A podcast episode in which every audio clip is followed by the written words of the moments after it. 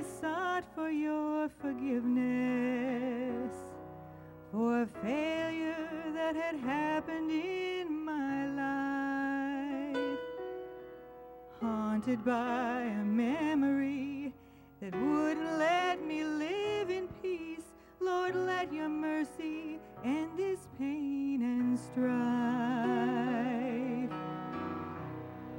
I could tell you had forgotten was talking about. You were not even bothered by what was bringing me down. I saw grace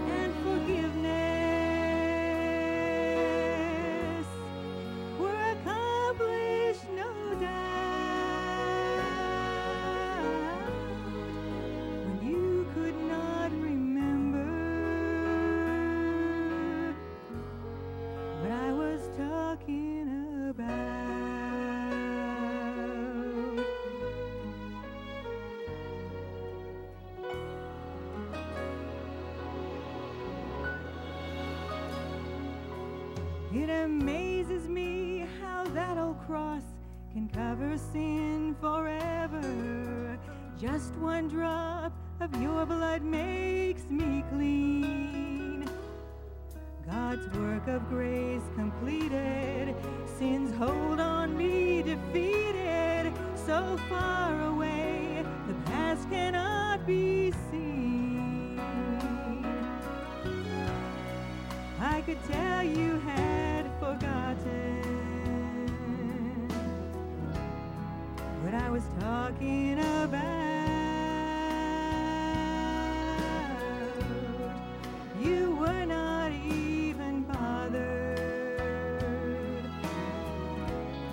by what was bringing me down.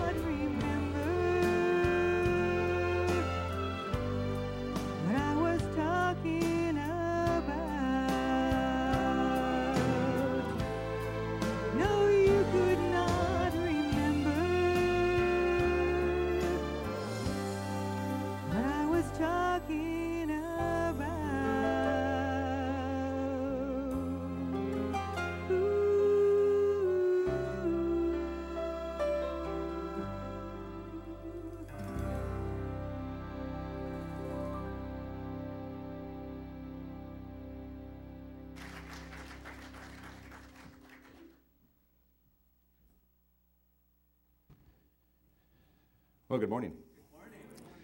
Let's pray. Father, we thank you that you are God who chooses to forgive and forget because of the Lord Jesus, and we're very, very grateful for that today. Thank you that you're a God of grace and that we are just recipients of your kindness today. And we pray as we look into your word that um, this truth will just come out all the more and remind us of just what a wonderful God you are. For we ask it in Jesus' name. Amen. Good song. Last night I was at a praise, what was called a gospel fest, and gave a little short message. And uh, it was a nice time of about 120 or so folks from different backgrounds, but all brothers and sisters in Christ. Um, red or yellow, black and white, we are precious in His sight. And it was awesome to be with a group of believers from the Oakland area who, I'll tell you, I clapped more in last night than I think I have in three months, you know, and just with the songs that we were singing, and it was really an awesome time. And I was thinking, what a great thing it is that God loves music, uh, that He loves singing.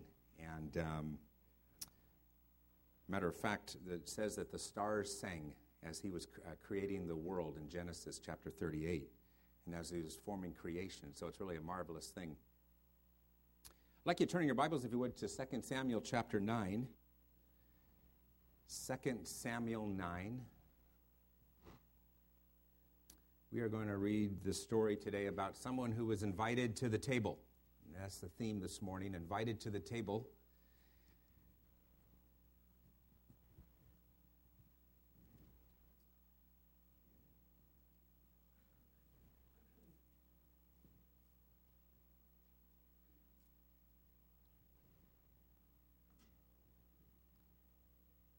Verse 1 Then David said, Is there yet anyone left of the house of Saul that I may show him kindness for Jonathan's sake? Now there was a servant of the house of Saul whose name was Ziba, and they called him to David. And the king said to him, Are you Ziba? And he said, I am your servant. And the king said, Is there not yet anyone of the house of Saul to whom I may show the kindness of God? And Ziba said to the king, There is still a son of Jonathan who is crippled in both feet. So the king said to him, Where is he? And Ziba said to the king, Behold, he is in the house of Machir, the son of Ammiel, in Lodabar. Then King David sent and brought him from the house of Machir, the son of Ammiel, from Lodabar. Mephibosheth, the son of Jonathan, the son of Saul, came to David and fell on his face and prostrated himself. And David said, Mephibosheth? And he said, Here is your servant. David said to him, Do not fear for I will surely show kindness to you for the sake of your father Jonathan, and will restore to you all the land of your grandfather Saul, and you shall eat at my table regularly. Again he prostrated himself and said, What is your servant, that you should regard a dead dog like me? Then the king called Saul's servant Ziba and said to him, All that belonged to Saul and into all his house I have given to your master's grandson. You and your sons and your servants shall cultivate the land for him. And you shall bring in the produce so that your master's grandson may have food. Nevertheless, Mephibosheth, your master's grandson, shall eat at my table regularly. Now Ziba had fifteen sons and twenty servants. And then Ziba said to the king, According to all that my lord the king commands his servant, so your servant will do. So Mephibosheth ate at David's table as one of the king's sons. Mephibosheth had a young son whose name was Micah, and all who lived in the house of Ziba were servants to Mephibosheth. So Mephibosheth lived in Jerusalem, for he ate at the king's table regularly. Now he was lame in both feet. Well, this is a powerful story. And this month toward the end of the month, many of us will be gathering around a certain table. Don't worry, Adel, this isn't going to be a Thanksgiving message. I wouldn't do that to you. I know that's not kind. but we will be around a table. And some of us will be in homes. But the issue here is, is it isn't going to be so much the place or even the menu that matters when we're gathered around the table. It's the gathering around the table with whom we're with that matters, isn't it? It doesn't matter where we are, but who we're with. And many times, and often, if the case allows, we'll be with family and friends that we, we know and we love. And if you started to read and get some pictures here in, in this story of 2 Samuel, you can see that this is a fascinating story of an incredible act of kindness to this young man who has this disability. And he didn't expect in a million years that he would be invited, he would get an invitation from a king for a dinner invitation nonetheless.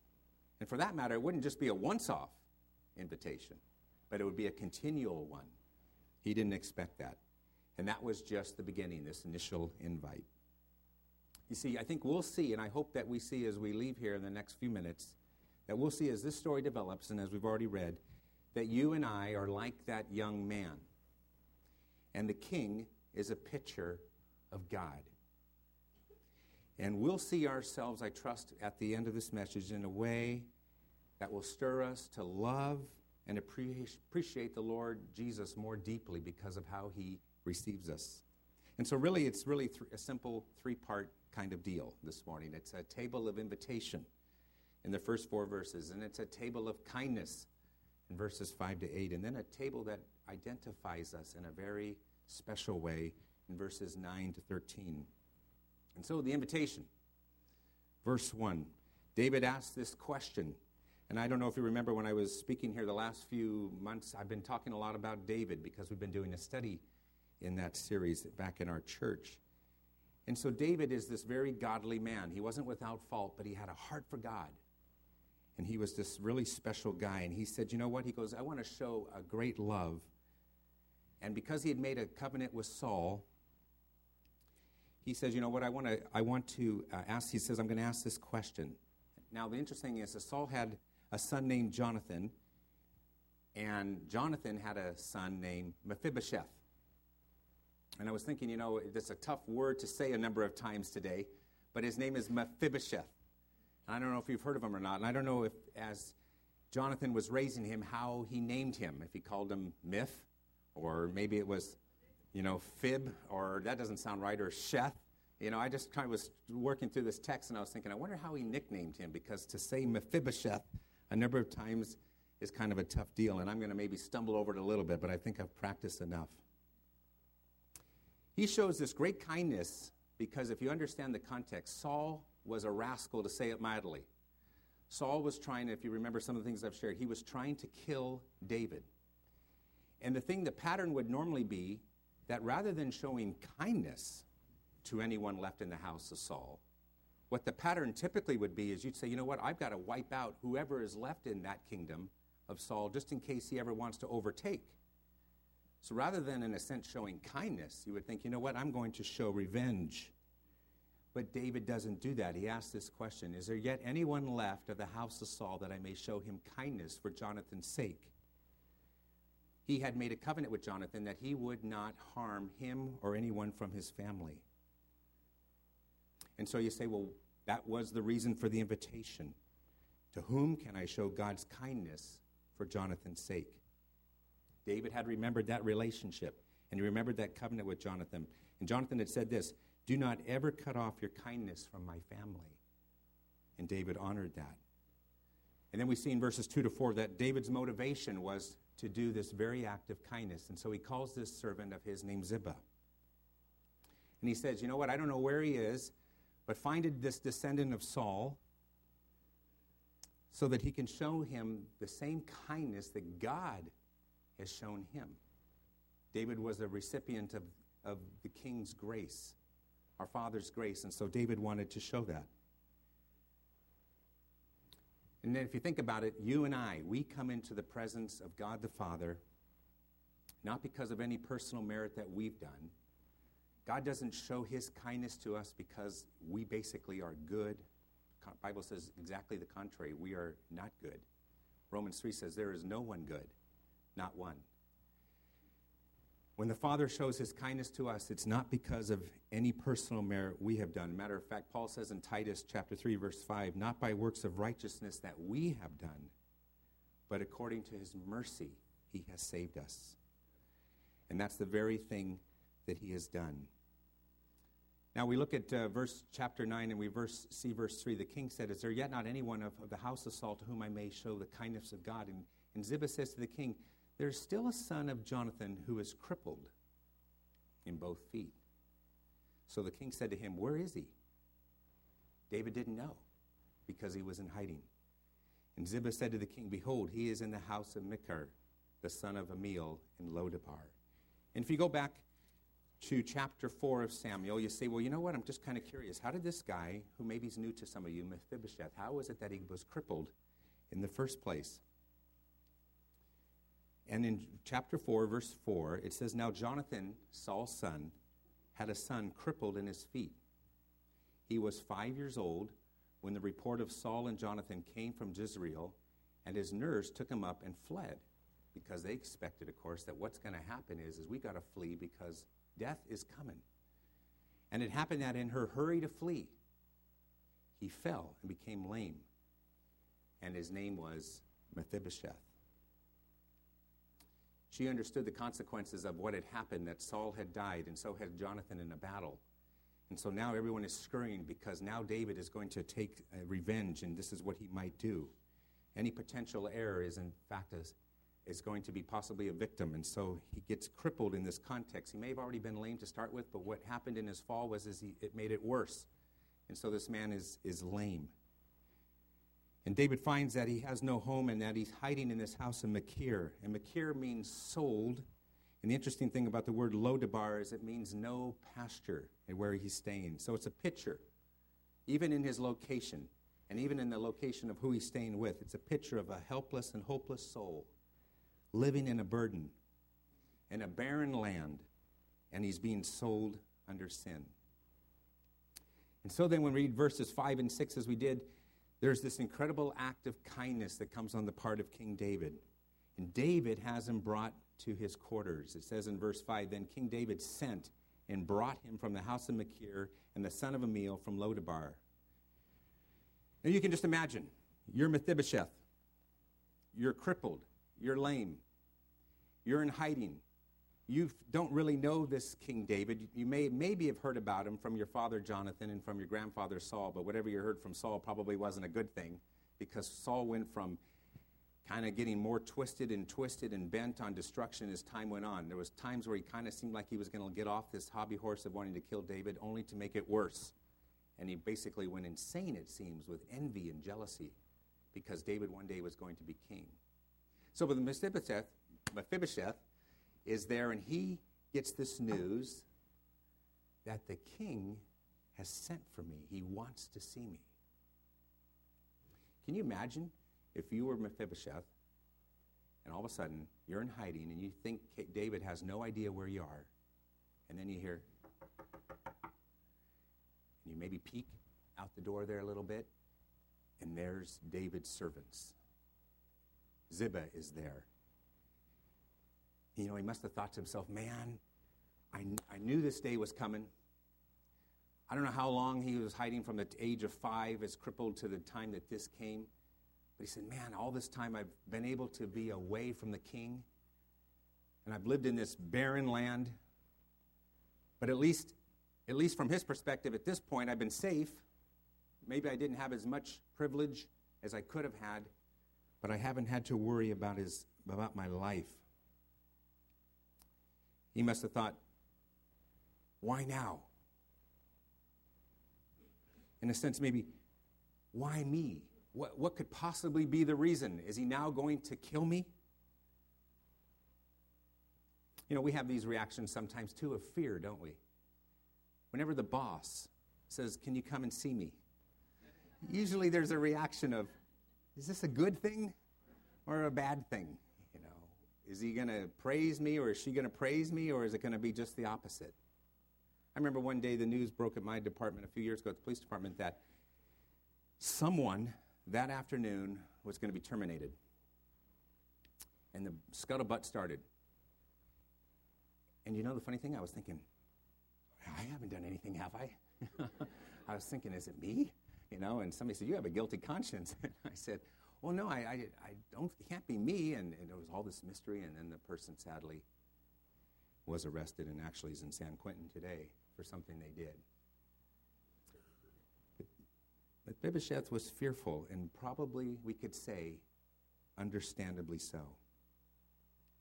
You know, one day God is going to call for us, isn't He? A greater king, a greater king than David. And the thing is, if you don't know him, you're probably, and rightly, rightly so, should have a degree, an understandable degree of fear over that. Because you may not know, well, what is he going to say? What's he going to say to me? What, what's going to happen there when I have my appointment with the King of Kings and the Lord of Lords? And you don't need to turn to it. But just two verses to consider if you're here today and the idea of meeting the king brings you fear. It's found in Revelation verses 11 and 12. And I read these verses, uh, they're sober verses. Then I saw a great white throne and him who sat upon it, from whose presence earth and heaven fled away, and no place was found for them. And I saw the dead, the great and the small, standing before the throne, and books were opened. And another book was opened, which is the book of life, and the dead were judged from the things which were written in the books, according to their deeds. And reading on just a bit, and the sea gave up the dead which were in it, and death and Hades gave up the dead which were in them, and they were judged, every one of them according to their deeds. And then death and Hades were thrown into the lake of fire. This is the second death, the lake of fire. And if anyone's name was not found written in the book of life, he was thrown in to the lake of fire. Understandable fear when I read those verses if you're in a place where you're not sure of what the king is going to say to you on that day. And we'll go into this a little bit more later. Well, what did Mephibosheth do? Well, when the king called for him and he brought him into his presence, what did it say? He fell on his face to pay him honor. Interesting, up to this point, David never had a relationship with Mephibosheth. And it was because Mephibosheth wanted it that way, because he was in fear of the king. But they were unfounded fears, as we're going to realize, and as we're going to see here, because David wasn't going to do anything in any way that was going to be harmful. Notice verses 7 and 8 again of the text. David said to him, Do not fear. And isn't it an awesome thing today if you're in a position where you're in that privileged place where you know Jesus Christ as your Lord and Savior that you can you can take comfort in these words, do not fear. Because of this, for I will surely show kindness to you for the sake of your father Jonathan, and I will restore to you all the land of your grandfather Saul, and you shall eat at my table regularly. Again he prostrated himself and said, What is your servant?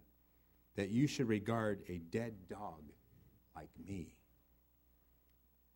What we see from this, that rather than being fearful, Mephibosheth had every reason not to be. Because David said he's going to promise to show him kindness for his father's sake. And not only that, he said, I promise to restore to you all the land of your grandfather Saul. Now, I don't know if you were Mephibosheth, you might have been thinking, wait a second, I'm not hearing this correctly. You know, this, this can't be. And yet it was. Mephibosheth knew about this land. He must have known about this land, but he was afraid to take possession of it. Because if he did that, then he'd be exposed and they would see him. And so he would have to kind of come out of hiding, which would be a problem. And David didn't have to do this. David didn't have to act to show this kind of kindness.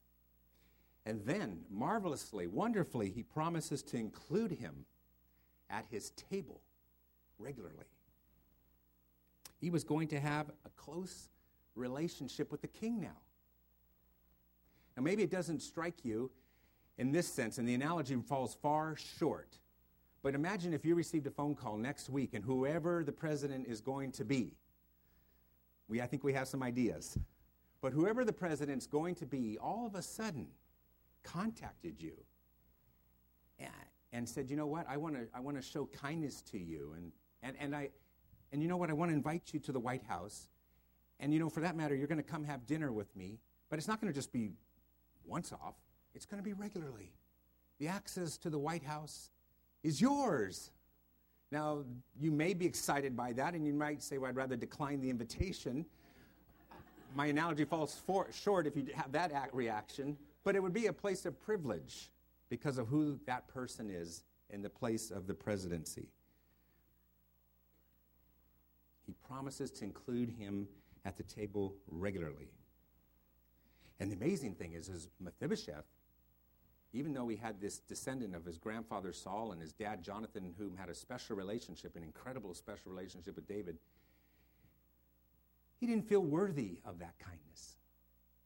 Rather than saying, well, yeah, it is kind of, it's what is my due, thank you, you know, um, just been kind of waiting for this day in a sense of, you know, it took you this long. He didn't have that reaction at all. He fell prostrate. And he said, You know what? How is it that you regard a dead dog, worthless and insignificant? He probably understandably, understandably felt that way because all those years of hiding in fear and in poverty, he probably got to the point of saying, You know, I am just an absolutely worthless creature. I'm crippled. Back in there, those days, there wasn't uh, access to crutches like we have now, you know, that can even be raised at the degree we need them. There weren't wheelchairs and ones that are motorized for that. When you were in that state of being crippled and lame, you were in that poor state, absolutely vulnerable, without, in a sense, anything else you could do, totally relied upon or reliant upon others for help. And David says all of this good news to somebody who saw himself as a dead dog. And I imagine if we could have been there watching, as the angels may have been watching, probably tears were streaming down his face. Tears of what? Relief and joy that this was now how the king saw him and wanted to include him. All the regrets, all the bitterness, all the fear the which he had had evaporated just like that. In this atmosphere, at David's table and in his presence, this atmosphere of love, and like Jenny was saying today, acceptance. And now he was surrounded in that. Everything was different. I'll bet you even that dinner tasted better than any meal he'd ever had before. It probably tasted totally different. And I wonder as I'm going here if you're starting to see, you know what, there's some analogies here that I can pick up from King David as God my father and Mephibosheth. That's what I'm like. That's what I was and what the king has done for me. You and I, and certainly Mephibosheth, had a new identity. He had a new belonging. Verses 9 and 13 bring that out. All that belonged to Saul and to his house I have given to your master's grandson. You and your sons and your servants shall cultivate the land for him, and you shall bring in the produce so that your master's grandson may have food. Nevertheless, Mephibosheth, your master's grandson, shall eat at my table regularly. And so he now has servants and so forth. What was going to happen? Ziba, his son, and his servants will work the land for him. He couldn't do that. And yet, David appointed Ziba and his sons to do this. And as he said this amazing thing, he said, You're going to eat at the table like one of the king's sons. That's beautiful. It's unbelievable, really. Mephibosheth must have thought, How can this be? My grandfather, how he treated you, how he wanted to kill you. Yeah, I know you had this close relationship with my dad, but I am from the house of Saul. How are you going to show me? Why are you showing me this kindness? And now, rather than having lived in hiding and out among in, the, in that Lodabar where he was, he's now living among God's people. Is there not a better picture of God's grace and what he's done for us and how we see this story with David and Mephibosheth? It's a picture of God's grace. John Newton said these words He said, Although my memory is fading, I remember two things quite clearly. Number one, I am a great sinner. And number two, Christ is a great Savior. John Newton said that in that wonderful movie, Amazing Grace. And Jenny sang it, and I understand how the context. I could tell you had forgotten what I was talking about. God chooses to do that for us. We are hiding. Poor, weak, fearful and lame before the king came to us, huh? That was our state. Matter of fact, you, Matt, Laura's uh, good friend who's here with us as well, I forgot to mention you, Matt. He and I are doing a study in Genesis at the moment. And it's really sad, isn't it, that when Adam and Eve realized that they had sinned, that the reaction to that was to hide. It was to immediately hide and realize, oh, we're naked. And to go hiding from God. And God had to say, although he knew the answer, he said, where are you? They never had had to hide before that time when sin had entered into the world and they had disobeyed God. And of course, they tried to sew themselves up with fig leaves. I often thought how ineffective that must have been. Fig leaves, you know, and just hiding. And then God shows his grace even there, and he slaughters an animal and he covers them with a clothing from an animal, a picture of Jesus. You and I were hiding, we were poor, we were weak. And in that sense, for us to understand that, we had to come to the place where we had to humble ourselves before God and say, I am not worthy of your presence. We were separated from our king, as I said, because of our family tree of Noah, or sorry, of Adam and Eve. And we were separated from our king because of our willful actions. I think you and I know that if we'd been in the garden, we probably would have done the very same thing. Just a matter of time. There's a hymn that is sung, Lord, uh, prone to wander. Lord, I feel it. Prone to leave the God I love. All we like sheep, Isaiah says, like all we like sheep have gone astray. We've turned everyone to his own way. We separated ourselves from our King because we didn't know him. Before you knew the Lord Jesus Christ, you probably had some ideas of what he was like. And maybe today you have ideas of what you think a relationship with God is like. And sadly, what happens is sometimes it's the father of lies, the devil himself, who is feeding that. That this is what God is like. Has he misquoted what God had said to Adam and Eve? He doesn't represent him, he doesn't speak for our Father. He speaks fathers, he's the father of lies, and in him there is no truth, only deceit. He wishes only yours and my destruction. And so this morning, if you don't know him, you may be actually hearing from the enemy of our souls who's saying, if you become a Christian, this is what life is going to be like. And it's a total misrepresentation of the truth of what's in the Word of God, of what it's like. Problems? Yes. Will there be struggles? Yes. But you have a God who will be with you through those trials and those struggles. Now that we know Him, and now that we're, we're growing in our relationship with as His followers, don't you just love Him more? As you, as you think about His grace, how every single day He lavishes us with His love and with His grace. He didn't just say, Here, you get an appetizer. You know, He gave Mephibosheth this wonderful meal, King David. I can only imagine what a meal it was. And God doesn't just give us little chintzy bits but he gives them himself in all his fullness. Another thing is, is our king sought us out before we sought him. Mephibosheth was there, happy as Larry, as far as he could know it, in his misery. And then the servant, Ziba, is saying, The king wants to see you. I imagine all of us at one point, we, we can identify Maybe the king in his grace was on a number of occasions calling, drawing us to himself. Sometimes we missed it. Maybe sometimes we just simply rejected it and said no. I don't know how we kind of do that. But we then responded. The Spirit drew us. If you don't know the Lord Jesus today, I, su- I suspect because God desires that no one perish, that He is knocking and He wants a relationship with you. He is seeking you out. It would be folly to leave these doors today not having received that invitation. And you know what? You know why? Why is He this kind to us? Why does He want to bless us like He does richly every single day? This is our God. king's kindness is based on his covenant. He'd made a covenant to Jonathan that he would not do any harm.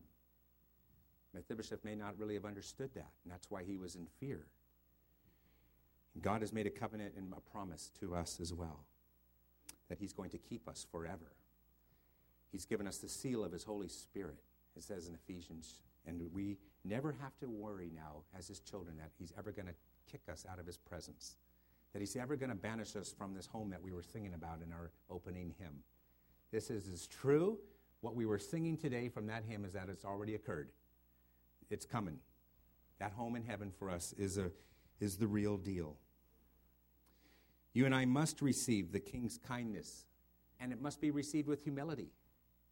Someone said, You know, if you want to believe that Jesus stuff and you need that crutch, fine for you. And I say, You know what? I don't need a crutch, I needed a stretcher. That was my situation. Wheel me in. You know, I'm not getting there because of my efforts, not even in a sense on a crutch that I can do myself. Jesus isn't a crutch, He's my Savior. And if I have to be wheeled in on a stretcher to show how needy I am, so be it, if that's the picture I want to give. And we are received as sons at the king's table, and you and I have direct access to the king. Like Mephibosheth, now considered as one of his sons, that kind of intimacy and love and acceptance and fellowship, relationship you and I have today, it's for the taking if we so choose to. And we have a new identity. And I love this. Lameness isn't what characterizes us anymore. Mephibosheth, when he sat at the table, I don't believe he saw his lameness any longer. I don't think he saw his crippledness, but he saw the place of privilege that he was in and being in the king's table. I love this song that I've been learning recently, and it's, I believe, taken from the story of 2 Samuel 9. And there's just a couple of words that bring this point out that says, Wounded and forsaken, I was shattered by the fall. And you can take that the fall that he had as a cripple. We can understand it, what happened in the garden. Broken and forgotten, feeling lost and all alone, summoned by the king into the master's courts, lifted by the Savior, and cradled in his arms, I was carried to the table, seated where I don't belong, carried to the table, swept away by his love. And I don't see my brokenness anymore when I'm seated at the table of the Lord. I'm carried to the table, the table of the Lord, fighting thoughts of fear and wondering why he called my name. Am I good enough to share this cup? This world has left me lame. Even in my weakness, the Savior called my name. In his holy presence, I'm healed and unashamed. I'm carried to the table. Carried to the table. Someone has said being a Christian isn't just a matter of getting something, it's a matter of being someone. And you and I today, who know the Lord Jesus, are someone in Jesus Christ. We have a new identity. And you know what? It's not because we deserve it, it's not because uh, there's anything in us that's worthy. It's because we're trophies of God's grace. When God brings us into the table and He carries us to the table, this table that's a picture of being in His presence and fellowship forever, He receives the glory and praise. When you read portions of Scripture in Isaiah, He said, You see, for my name's sake, for my name's sake, for my name's sake, God does this so that He receives glory and honor. And He does that by showing His kindness to you and I. Someone also said our deepest identity is a saint, a spiritually born child of God, a divine masterpiece, a child of light, a citizen of heaven. So today, think about it. Think of the awesome place of privilege you have by having been invited to the table of the Lord the kindness that God, the grace that God has showered upon you and your lameness and in mine, but that's not how He sees us any longer. He now sees us as one of His sons, as one of His daughters. I trust today as we leave, we'll want to just be absolutely overflowing with grace and gratitude as we enter into November, as we think about this season of thanks, that we will simply want to live and glorify and honor Him in everything we do. And if you're in a place today, like I've said, where you're not sure, you're not sure about what it'll be like to be in front of the king, and you fear judgment, you fear your sin, because you understand the Bible says without the penalty of sin, or sorry, for the penalty of, uh, penalty of sin is death. The soul who sins will die. Hebrews 9 says that it's appointed for man to die once. After this comes judgment. That you want to make yourself right with the king. The king wants a relationship with you. But it's on the terms of understanding that you need a Savior. You need the Lord Jesus. You need to be forgiven of your sin and have that blood shed for you. Let's give thanks. Pray. Lord, we want to thank you today that you have indeed carried us uh, to the table. We recognize, God, before you knew, we, knew you, we were lame, we were helpless. We couldn't get into your presence on our own effort. We needed to be, in fact, carried. And we want to thank you for the arms of the Lord Jesus. We want to thank you for the fact that he went to a cross and he died for us and he shed his blood. And we want to thank you that you're a gracious God today. We pray that we will just marvel at this, that we will live lives this coming week that will be, bring honor and glory to you. I pray that God, if you speak to us this week about someone we can show kindness to, maybe someone if we, that we think of in one sense as an enemy, and yet we pray that we'll show the kindness that David showed to someone he very well could have killed. Father, we just pray for you that you'll bless us and watch over us for the rest of this day, for we ask it in Jesus' name. Amen.